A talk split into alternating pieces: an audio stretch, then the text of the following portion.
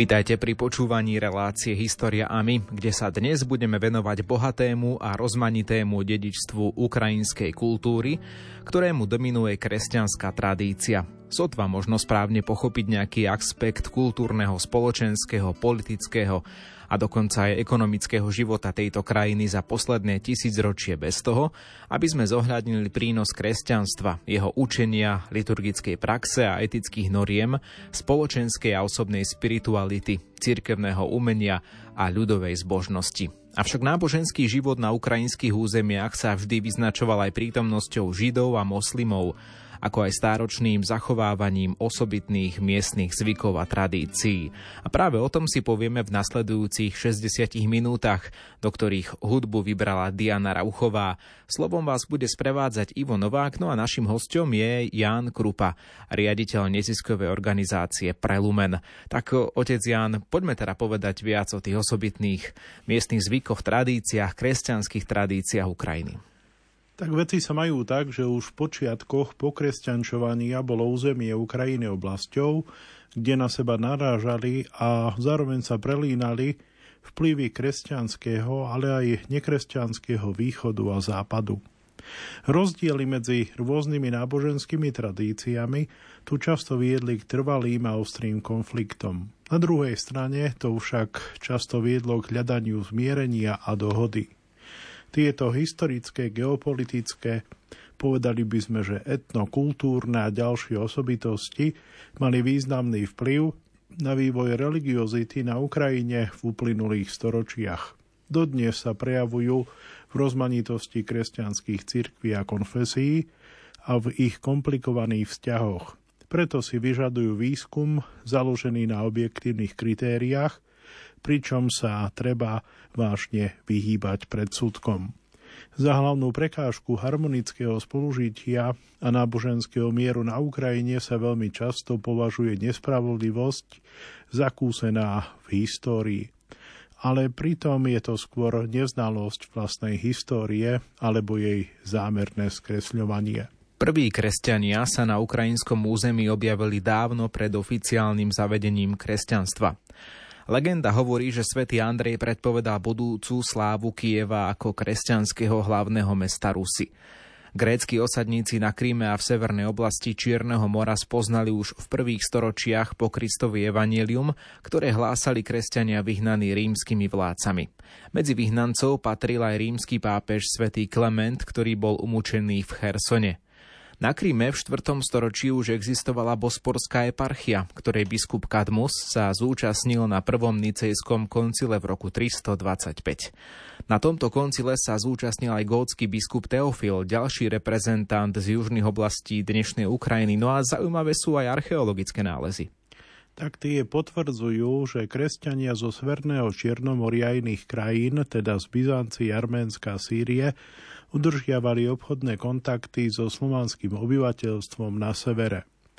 Prvé písomné záznamy o ojedinelých prípadoch konverzií divokých a bezbožných obyvateľov Rusy, ktorí prepadávali grécké osady, sú datované medzi koniec 8. a začiatok 9. storočia. Podľa konštantinopolského patriarchu Fotia a byzantských kronikárov boli pokrstení účastníci konštantinopolskej výpravy z Rusy, ktorej v tom čase vládol kievský knieža Askolt. Niektorí historici sa prikláňajú k výkladu tejto udalosti ako prvého krstu Rusy a spájajú ju s pokresťančovaním ostatných slovanských národov a s misijnou činnosťou svätých Cyrila Metoda a poštolov Slovanov.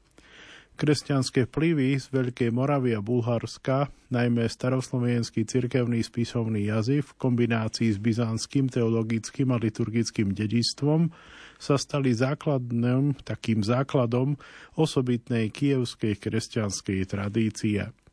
Ďalšou zvláštnosťou bol postupný a stály proces pokresťančovania. Kievské kresťanstvo prijalo a integrovalo mnohé prvky predkresťanskej mytológie a zvykov, ktoré sú dodnes jeho súčasťou a vlastne dalo by sa povedať, že sú takou jeho ozdobou. Pre identitu a ďalší historický osud Kristovej cirkvi na Ukrajine bolo rozhodujúce povýšenie kresťanstva na štátne náboženstvo v Kievskej Rusi kniežačom Volodymyrom Veľkým okolo roku 988 vo východnej byzantsko-slovanskej tradícii. Ako toto povýšenie kresťanstva na štátne náboženstvo prebiehalo? No tak ešte treba predtým povedať, že dôležitú úlohu pri tomto rozhodnutí pravdepodobne zohrala Volodomírová stará matka, kňažna Oľha. Okolo roku 957 totiž prijala ona sama v Konštantinopole krst a potom následne sa tak už vieme, neúspešne pokúsila pokresťančiť svojich podaných, a to s pomocou nemeckých misionárov, pod vedením biskupa Adalberta, ktorý bol na príkaz nemeckého cisára Ota I. vysvetený pre ľud Rusy.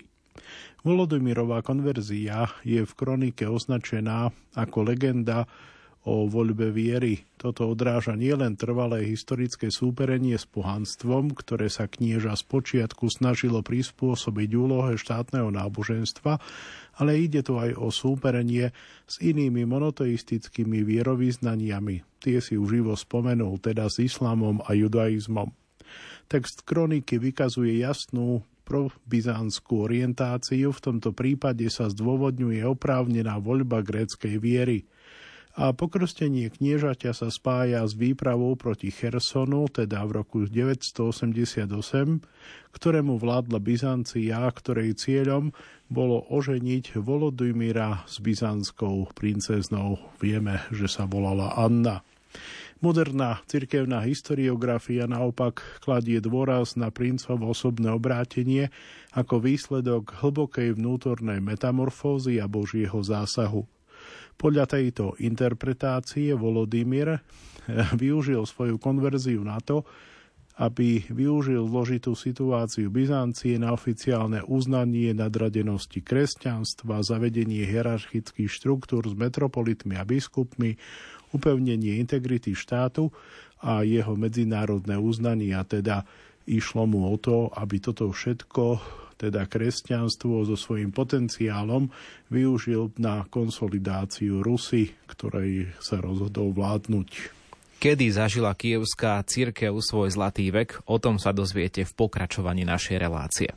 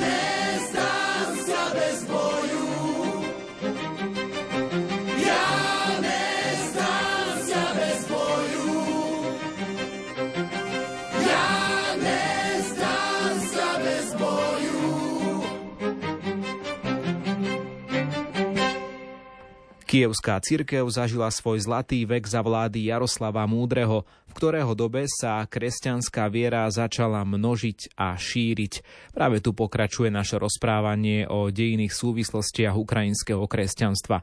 Toto knieža dalo v Kieve postaviť impozantné chrámy, z ktorých najznámejší je katedrála svätej Sofie. Spolu so mnou o tejto téme v štúdiu hovorí aj náboženský redaktor Rádia Lumen, otec Ján Krupa. Čím bol teda Jaroslav taký výnimočný, možno naozaj múdry aj tým svojim príjmením, že kievská církev počas jeho panovania zažila svoj zlatý vek. No tak to o chvíľu vymenujem, teda knieža Jaroslav podporilo založenie prvých monastierov, teda kláštorov, vrátanie významného kievského jaskinného monastiera, tzv. Laury, o ktorú sa teraz vlastne zvádza na Ukrajine veľký zápas. Vieme, že medzičasom sa pracuje na tom, aby odišli mnísi Ukrajinskej pravoslávnej cirkvi, ktorá bola donedávno, sú, donedávna súčasťou Moskovského patriarchátu a na Ukrajine existuje aj autokefálna pravoslavná cirkev Ukrajiny, No ale nevieme, či ona bude táto druhá církev schopná tam dodať svojich mníchov, pretože na rozdiel od ukrajinskej pravoslavnej cirkvi táto má pomerne málo mnížského stavu. No ale vráťme sa k Jaroslavovi, teda e, áno, e, Zaslúžil sa o založenie kievského jaskinného monastiera, teda Laury, no ale aj nadviazal priateľské rodinné vzťahy s mnohými európskymi štátmi, kodifikoval zákony na kresťanskom základe a staralo sa o rozvoj vedy a vzdelávania. No a čo je taká zaujímavosť, už v roku 1051 Jaroslav na biskupskom koncile vymenoval za metropolitu Ruténa Ilariona. Tým chcel rozšíriť svoj vplyv na hierarchické štruktúry cirkvy a dosiahnuť väčšiu nezávislosť od Konštantinopola.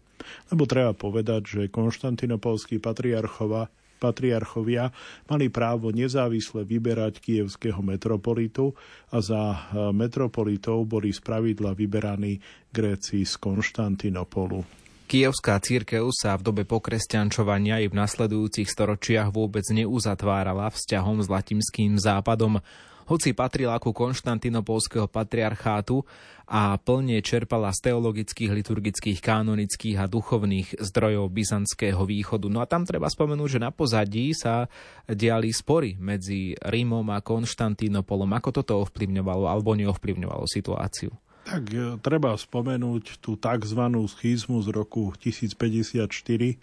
No a Kiev sa po tejto schizme len veľmi zriedka miešal do priamých sporov medzi Rímom a Konštantinopolom.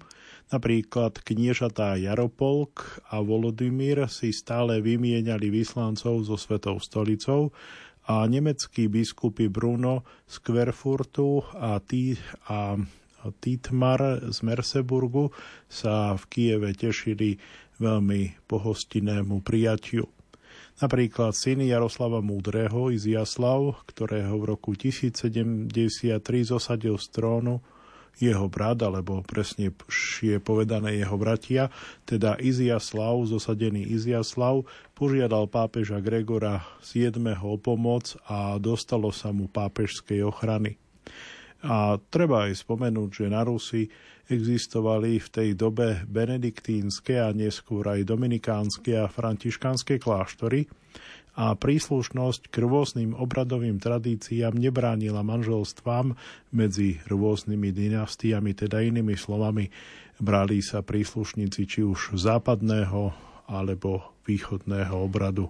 Vtedy to jednoducho fungovalo, tak ako vlastne aj dneska na Slovensku to dobre funguje.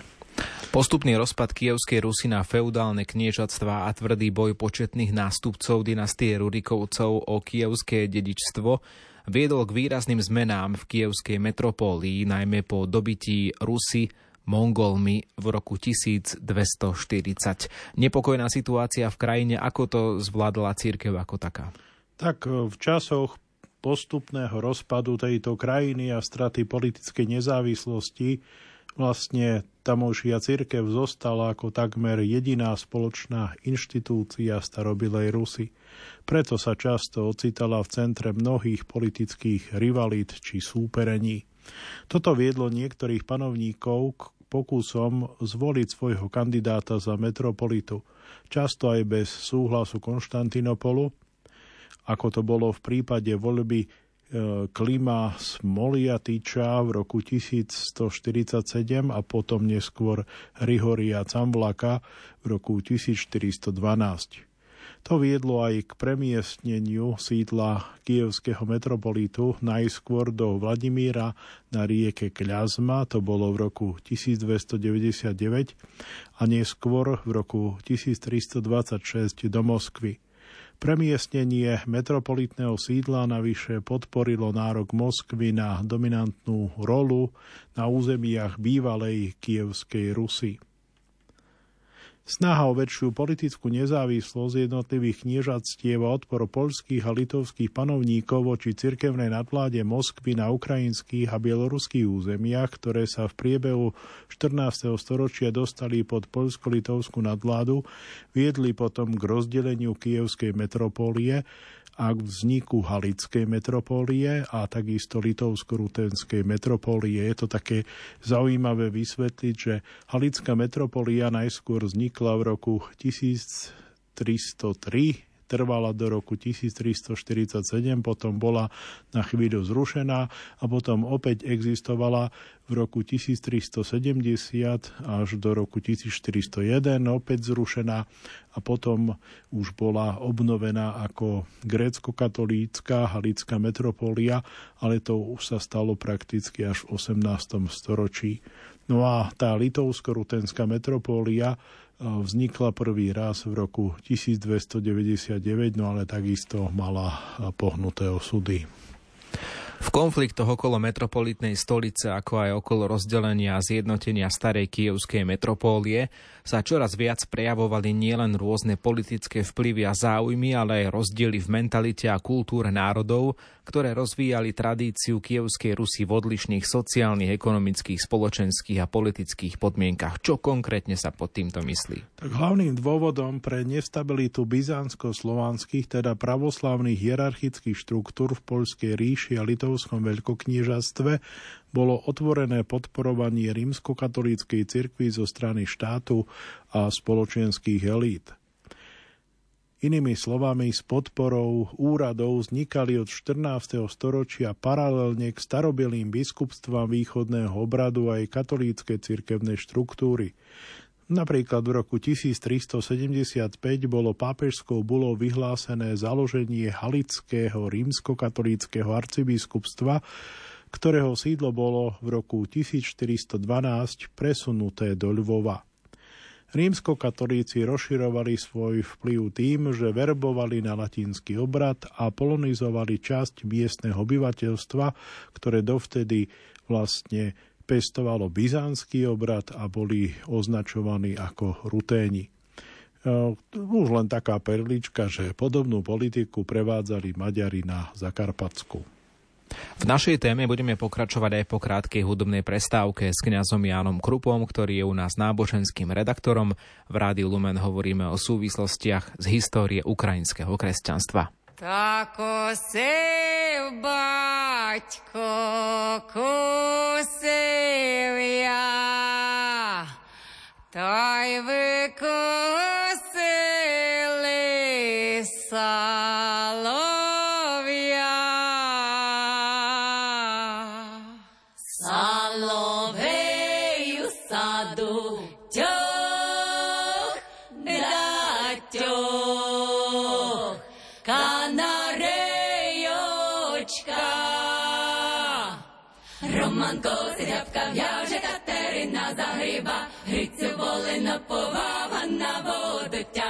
Ой, мама, люблю гриця, гриць на конику вертиться, гриця, шапка до лиця, люблю гриця молодця. Та прийди Грицю неділю, та дам сорочку жетанку і білу.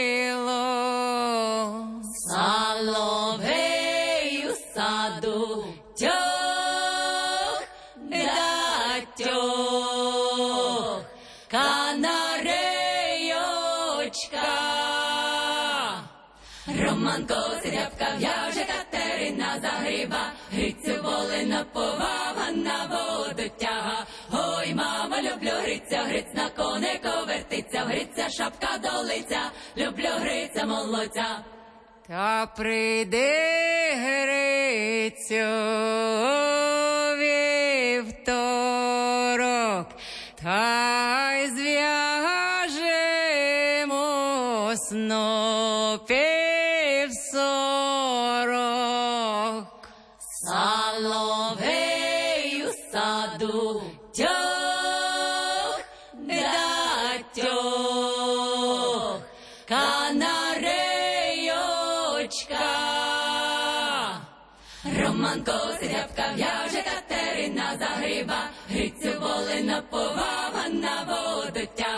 Ой, мама, люблю гриця, гриць на конику вертиться, гриця, шапка до лиця, люблю гриця, молодця. Романко срябка в'яже, Катерина загриба, Грицю воли наповава, на воду тяга. Ой, мама, люблю гриця, гриць на конику вертиться, гриця, шапка до лиця, люблю гриця, молодця.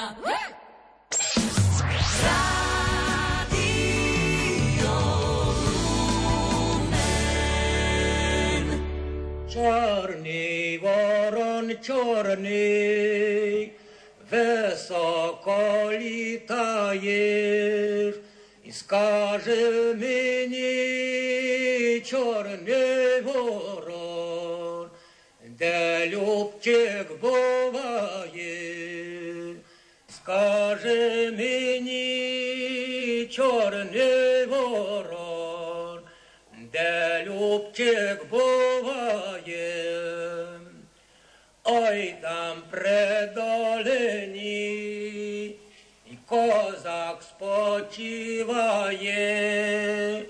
і чорний ворон козакове, в очка заглядає, і чорний ворон вогем, в очка заглядає, в очка заглядає, кровцю випиває, біле тіло роздюбує, й кости розкігає біле кіло роздьобує, і кости розкигає. Кости мої кости, великої врости, і пожаління,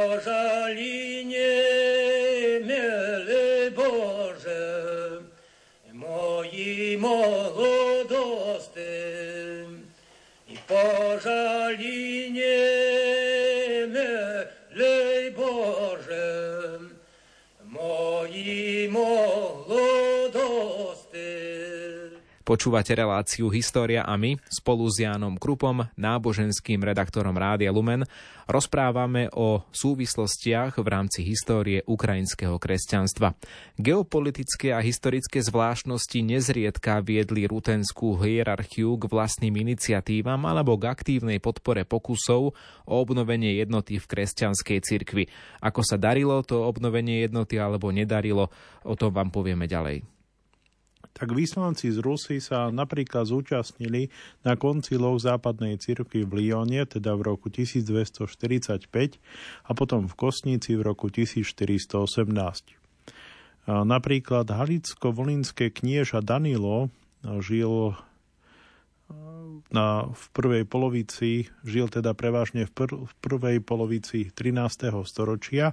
Na toto knieža Danilo sa obrátil na rímsku stolicu, aby našiel podporu v boji proti Mongolom. No a od pápeža Inocenta IV. dokonca dostal kráľovskú korunu, bolo to v roku 1253.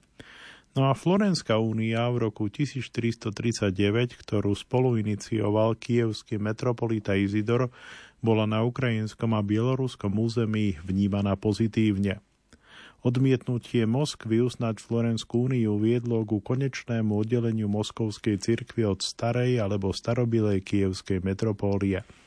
Moskovská církev vyhlásila svoju nezávislosť, teda autokefáliu, v roku 1448. V roku 1589 táto církev dosiahla aj stupeň patriarchátu, keď využila úpadok gréckej cirkvy pod osmánskou nadvládou. Tým sa ešte viac upevnili imperiálne nároky moskovských vládcov na vedúcu rolu tretieho Ríma v Kristovej cirkvi. Na konci 16. storočia biskupy kievskej metropólie, ktorí zostali pod štátnou mocou Polskej ríše a zároveň pod kanonickou jurisdikciou Konštantínopolu, prijali synodálne rozhodnutie podriadiť sa zvrchovanosti Svetej stolice, aby vyviedli svoju cirkev z hlbokej vnútornej krízy. Na čo všetko museli títo biskupy reagovať, na aké impulzy?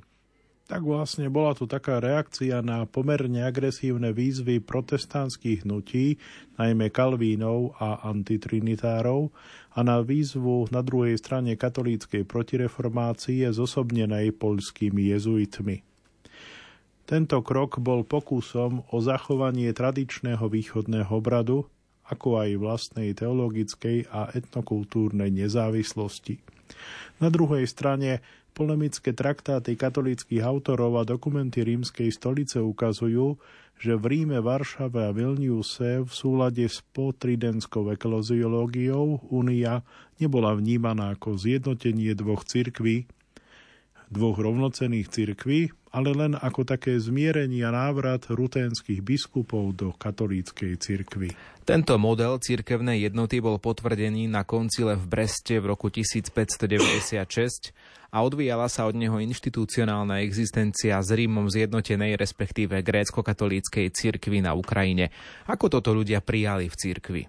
Tak tento model cirkevnej jednoty, teda toho návratu do lona katolíckej cirkvi sa nestretol s podporou všetkých hierarchov a veriacich kievskej metropólie, pretože niektorí z nich boli nespokojní s rímskou víziou cirkevnej jednoty a naďalej trvali na príslušnosti ku konštantinopolskému patriarchátu, totiž Rím požadoval, aby sa jednoducho kievská metropólia vzdala akéhokoľvek vzťahu podriadenosti s konštantinopolským patriarchátom.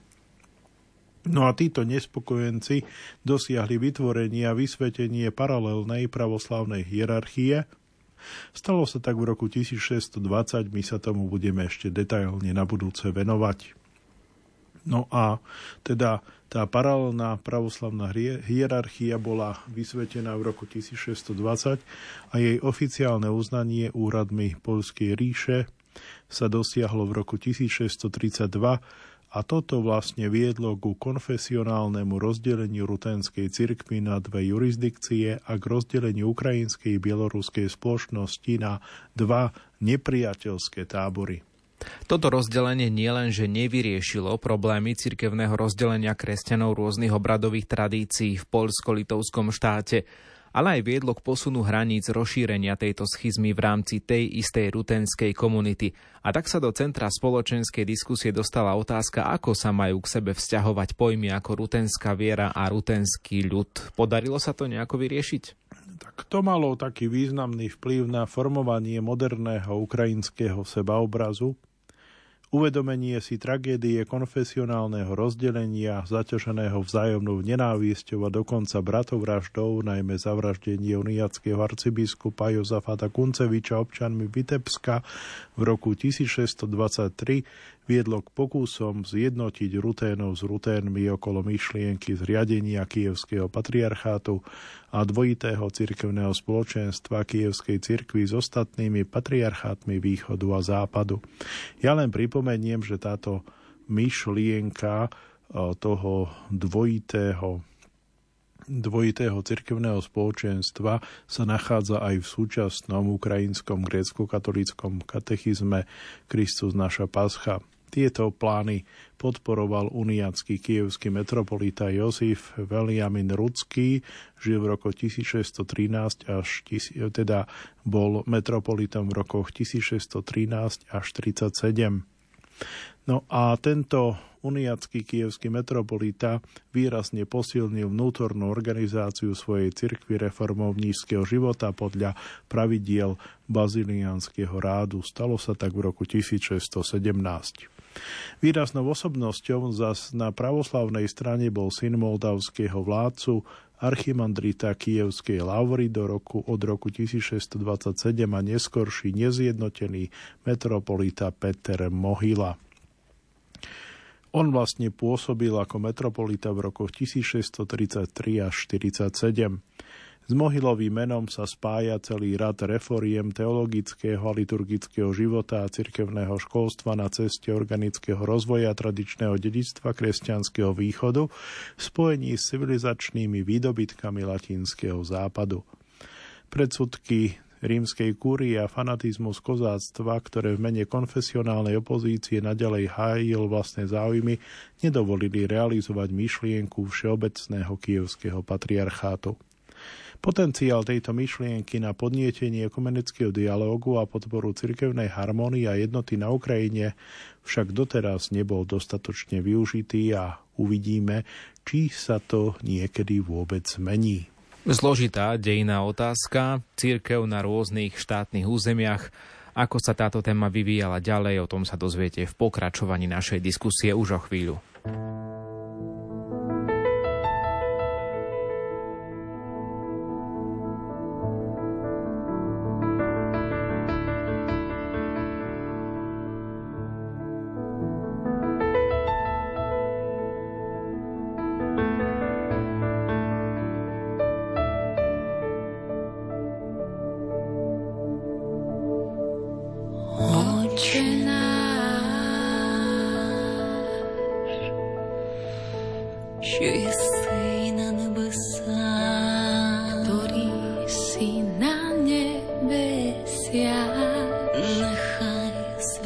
Сім'я твоє, посвять саме твоє, нехай прийде царство твоє, рідь кралюство твоє, нехай буде воля.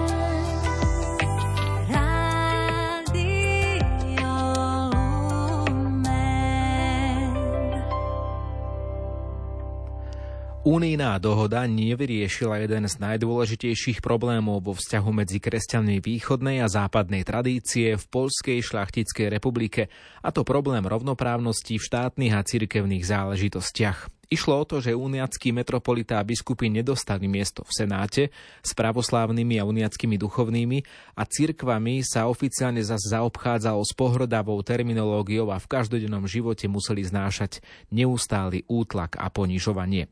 Známi a vzdelaní ľudia boli naďalej povzbudzovaní, aby prestúpili na latinský obrad. Spolu s nami je stále v štúdiu náboženský redaktor Ján Krupa. Čo boli také dôvody alebo argumenty, aby aj tieto osobnosti prestúpili na latinský obrad. Tak hlavnou príčinou problémov zostávalo existujúce presvedčenie rímskokatolíckej cirkvy o tzv. prednosti latinského obradu, ktorý sa považoval za lepší a účinnejší, čo sa týka cesty k spáse. Priamým dôsledkom tejto situácie bol rast protikatolických a proruských prúdov v pravoslávnom prostredí a zas na druhej strane postupná latinizácia cirkevného a obradového života celého etosu východnej cirkevnej tradície v uniackej cirkvi, teda neskôr nazvanej grécko-katolíckej cirkvi. Náboženský antagonizmus sa stal formou vyjadrenia ostatných sociálno-ekonomických, etnokultúrnych a štátno-politických konfliktov ktoré vyústili do toho, že stredná a východná časť Ukrajiny sa v roku 1654 dostali pod vysokú ruku pravoverného moskovského vládcu. Aké boli dôsledky? Tak zakrátko na to sa pod moskovský patriarchát dostala aj tá časť pravoslávnej kievskej metropólie, ktorá sa dostala pod ruskú správu. Teraz tu máme na mysli rok 1685-1686. Od tohto obdobia ruský štát a moskovské cirkevné vedenie intenzívne pracovali na tom, aby z duchovného dedictva Malorusov, ako Ukrajincov pejoratívne nazývali v cárskej ríši, vykorenili akékoľvek osobitosti ukrajinskej pravoslavnej tradície, aby teda štandardizovali cirkevný život veriacich, aby samost samotnú pravoslavnú cirkev premenili na súčasť štátneho byrokratického aparátu, najmä po likvidácii patriarchátu Petrom I. Veľkým v roku 1721, aby z nej urobili nástroj rusifikácie Ukrajincov. Tu teda si všímame, že od polovice 17. storočia sa tu skutočne dialo veľké potláčanie um, tej typickosti, tej charakteristickosti ukrajinského pravoslávia. Tieto imperatívy ruskej štátnej a cirkevnej politiky sa s ešte väčšou prísnosťou a dôslednosťou uplatňovali na cirkev zjednotenú s Rímom. Bolo tam aj akési prenasledovanie tejto cirkvy? No jasnáčka a práve toto povedomie aj mne, aj vo mne ako grécko-katolíkovi vzbudzuje veľké obavy keby teda Rusi to tu raz mali opäť ovládnuť, lebo vždy, keď cárska ríša rozšírila svoju moc na susedné ruténske územia, nasledovali represálie proti uniatom, ako aj ich násilné obracanie na ruské pravoslávie. Napríklad také niečo sa dialo v roku 1768 až 1796 na pravobrežnej Ukrajine, v roku 1839 západné Bielorusko a severná Voliň a v roku 1875 Chomština a Pidlašsko. Rímskokatolícka hierarchia sa preukazovala ako nedobrovoľný, ale občas aj ako dobrovoľný spojenec cárskeho pravoslávia, a to tým, že uniatom naznačovala, že jedinou alternatívou na zachovanie ich katolíckosti je prechod na latinský obrad a národno-kultúrna polonizácia. Úzke väzby ruskej pravoslávnej cirkvi na cárskú moc a nespokojnosť vyvolaná veľkoruskými národnými záujmami boli tiež dôvodom šírenia protestantských zborov, štundizmus a vzniku ukrajinofilského prúdu, a to aj medzi pravoslávnym duchovenstvom a veriacimi na Ukrajine koncom 19. storočia. Ako situáciu ovplyvnila potom nasledujúca Veľká oktobrová revolúcia? Tak po revolúcii v roku 1917 vzniklo organizované hnutie za autokefáliu ukrajinského pravoslávia. Napriek tomu v januári 1919 boli neúspešné pokusy vlády Ukrajinskej ľudovej republiky o jeho rozšírenie v súvislosti s bolševickou okupáciou.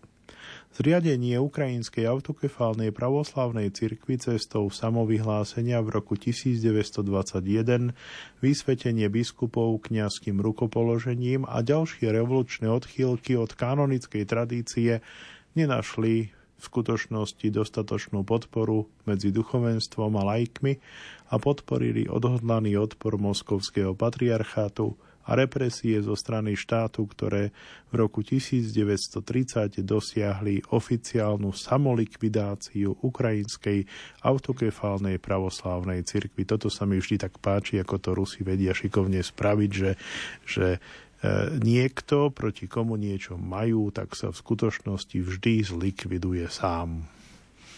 Na druhej strane v západnej časti Ukrajiny si myšlienka cirkevnej jednoty s Rímom získala oveľa viac priaznivcov.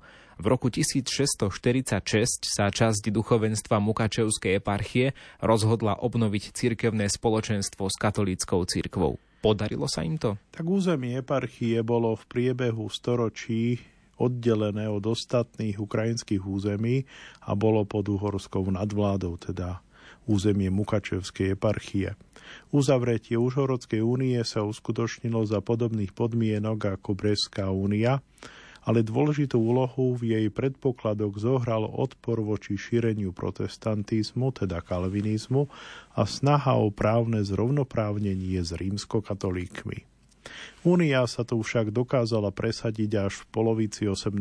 storočia, keď sa celé Zakarpatsko dostalo pod vládu katolíckej Habsburskej monarchie. Na Haliči, kde bol obzvlášť ostrý a napätý poľsko-ukrajinský antagonizmus, cirkev zjednotená s Rímom pod priaznivou poľskou vládou získala súhlas pravoslavnej hierarchie a veriacich až 100 rokov po Breskej únii. Teda inými slovami, až v roku 1691 prijala úniu Přemys, Přemyšolská eparchia a v roku 1720 Lvovská. No a synoda v Zamošti v roku 1720 zabezpečila uniackej cirkvi na územiach Polskej šľachtickej republiky štatút cirkvi východného obradu, a to jej tento štatút zabezpečila úpravou jej liturgicko-obradového života a kanonickej disciplíny podľa latinských vzorov. A práve s touto synodou v Zamošti, ktorej závery tak horlivo preberala aj grecko-katolícka církev na Slovensku, práve my, tí novší teológovia, bojujeme a tieto závery sa snažíme nejakým spôsobom odstrániť, ale naozaj je to veľmi náročné a je veľa tých, ktorí a nie a nie na to pristúpiť. Treba povedať, že v rozpore so snahami polskej, svetskej a cirkevnej elity využiť úniu ako most na úplnú latinizáciu a polonizáciu sa postupne pre všetkých veriacich východného obradu vyvinula v rovnakú ruténskú vieru a rovnaký identifikačný faktor, akým predtý, aký predtým predstavovalo odmietnutie únie. Vývoj kresťanstva na Ukrajine však ovplyvňovali aj Habsburgovci, ktorí ovládali časti územia dnešnej Ukrajiny a o tom si povieme viac v pokračovaní našej diskusie po hudobnej prestávke.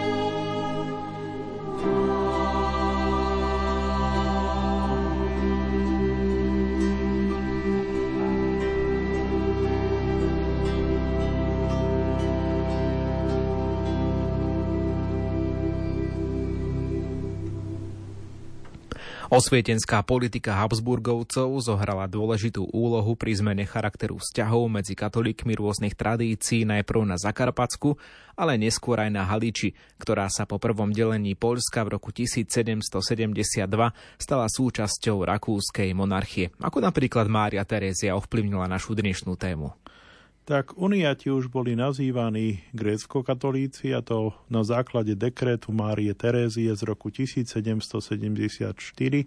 No a tento názov grécko-katolíci zohľadňoval ich východný, teda grécky obrad a ich západnú rímsku jurisdikčnú príslušnosť.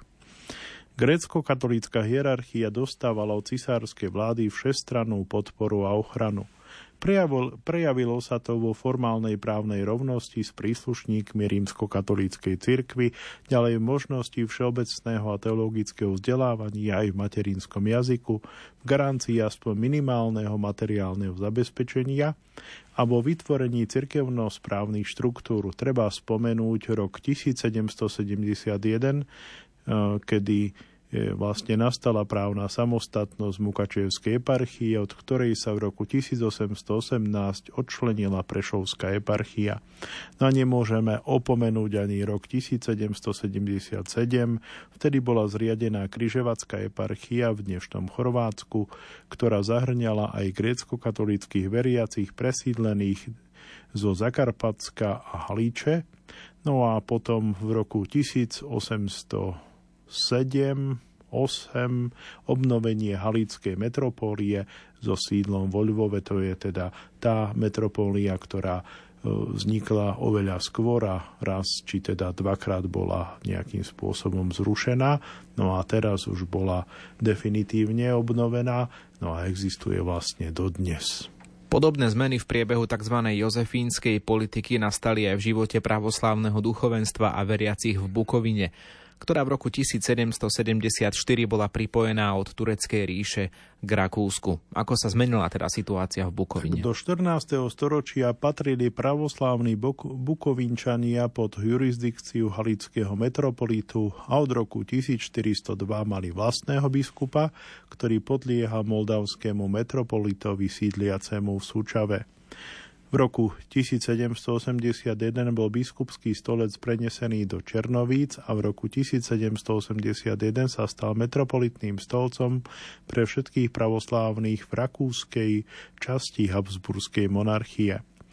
Náboženská tolerancia rakúskych panovníkov prispela k presídleniu do týchto oblastí, takže aj ruskí starobriadníci mohli, alebo staroverci mohli zostať pod ich vládou a zriadili jedno zo svojich najvýznamnejších duchovných centier v Belej Krinici v Bukovine – Všetky tieto reformy priniesli posilnenie princípov náboženskej tolerancie a rešpektovania slobody svedomia vo vedomí duchovenstva veriacich, ale priniesli aj integráciu ukrajinských kresťanov a ďalších cirkevných štruktúr ako nezávislých subjektov do štátno-politického života, čo prinieslo aktívnu účasť kňazov na verejnom živote ich farnosti a ich kultúrno-osvetovú a neskôr aj národno-politickú činnosť. Osobitnú úlohu v ukrajinskom národnom hnutí prevzala grécko-katolícka církev na Haliči.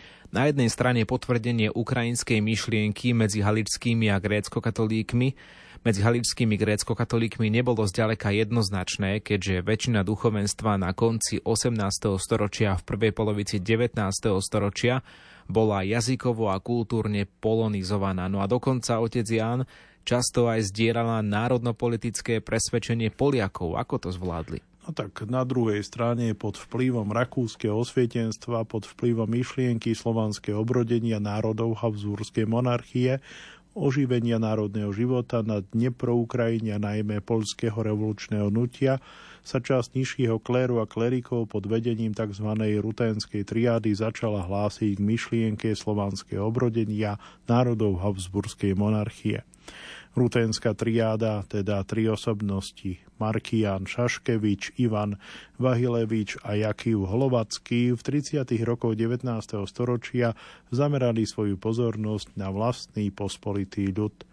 Aj táto časť sa snažila objasniť historickú minulosť jeho kultúrne dedictvo a sociálne potreby a propagovať myšlienku rutenského alebo maloruského národa, rozdeleného medzi dve ríše a odlišujúceho sa od Poliakov Rusov jazykom, kultúrou a historickou minulosťou. Všimnime si, že neustále tu hovoríme o ruténoch, teda uh, to je vlastne pojem, ktorý v tej dobe sa vzťahuje aj na neskorších Ukrajincov. Neskôr, keď už Ukrajinci teda sa, sú už Ukrajincami, tak rut, pojem ruténi zostáva dnešným Rusínom. Práve myšlienka, práve tá myšlienka rutenského alebo maloruského národa bola základom politickej platformy prvých národných inštitúcií halických Ukrajincov, ktoré vznikli počas revolúcie v rokoch 1848-49 pod vedením grecko-katolíckej hierarchie. Treba spomenúť napríklad Všeobecné ruténske zhromaždenie, Halicko-ruténsku maticu a Ruský národný dom a mohli by sme ešte pokračovať vo vymenúvaní týchto inštitúcií. Porážka revolúcie, ľahostajnosť rakúskej vlády voči Tyrolčanom východu, neustále nedôvera a obviňovanie z ústupu zo strany latinského kleru a polských vládcov viedli k posilneniu proruských sympatí, ktoré medzi grécko-katolickou duchovnou a svetskou inteligenciou na Haliči prevládali takmer do konca 19. storočia. Čo spôsobil tento obrad k Rusku? Tak toto rusofilstvo sa prejavilo v obradovom chaose v 60. rokoch 19. storočia v masovej emigrácii kňazov do Ruska, aktívne a v aktívnej úlohe halických rusofilov pri likvidácii únie v, v Cholmštine a napokon v dezercii kňazov a celých farností napríklad v obci Hniličky v roku 1882. V 80. a 90. rokoch 19. storočia sa grecko-katolícka hierarchia pod tlakom Ríma a Viedne pokúsila vyriešiť túto krízu odvolaním najvýznamnejších rusofilov z cirkevného vedenia a zavedením ukrajinského jazyka do cirkevnej správy a zároveň dosiahnutím politického kompromisu s Polskom a ústupkami voči latiníkom. Tieto pokusy však ešte viac zintenzívnili konfrontáciu a oslabili autoritu grecko-katolíckej cirkvi, ktorá sa odvtedy čoraz viac stávala predmetom kritiky aj zo strany stupencov socialistickej myšlienky. Grécko-katolícka cirkev stála pred potrebou obnovy a návratu na svoje správne miesto v spoločenskom živote. Táto dôležitá úloha bola hlavnou náplňou biskupskej služby metropolitu Andreja Šeptického nespochybniteľného vodcu a morálnu autoritu ukrajinskej spoločnosti zo Šiptického urobila jeho vytrvalá pastoračná činnosť, starostlivosť o vzdelanie a kultúru, zatknutie a väznenie počas ruskej okupácie v rokoch Prvej svetovej vojny, podpora Ukrajinskej ľudovej republiky, vyhlásenej po rozpade Rakúsko-Uhorská počas Poľsko-Ukrajinskej vojny v rokoch 1918-19. No a zároveň treba poukázať na jeho diplomatické úsilie o zaručenie práv Ukrajincov pod poľskou nadvládou v medzivojnovom období, rozširovanie cirkevnej infraštruktúry, obnova ducha východného kresťanstva a jeho ekumenické snahy dokonca prichádzal pravidelne aj na unionistické koncily alebo snemy alebo stretnutia na Moravský Velehrad. Samotná církev sa na Halíči stala rozšírenou a vplyvnou inštitúciou, ktorá síce stratila funkciu hlavného ukazovateľa národnej identity, ale napriek tomu zostala význačným konsolidačným faktorom a duchovným pilierom boji za ukrajinskú štátnosť. Osobne si myslím, že aj v súčasnosti práve v tomto vojnovom stave predsa len aj grécko-katolícka církev na Ukrajine je skutočne opäť konsolidačným faktorom a duchovným pilierom v boji za ukrajinskú štátnosť a úplnú nezávislosť. Ukrajinskému kresťanstvu sa budeme venovať opäť aj v mesiaci december. Kedy dozviete sa vo vysielaní Rádia Lumen. Dnešnú reláciu historiámi autorsky pripravil náš host, náboženský redaktor Jan Krupa. Hudbu vybrala Diana Rauchová a slovom vás sprevádzal Ivo Novák. Do počutia. Rádio Lumen vaše katolícke rádio. Ko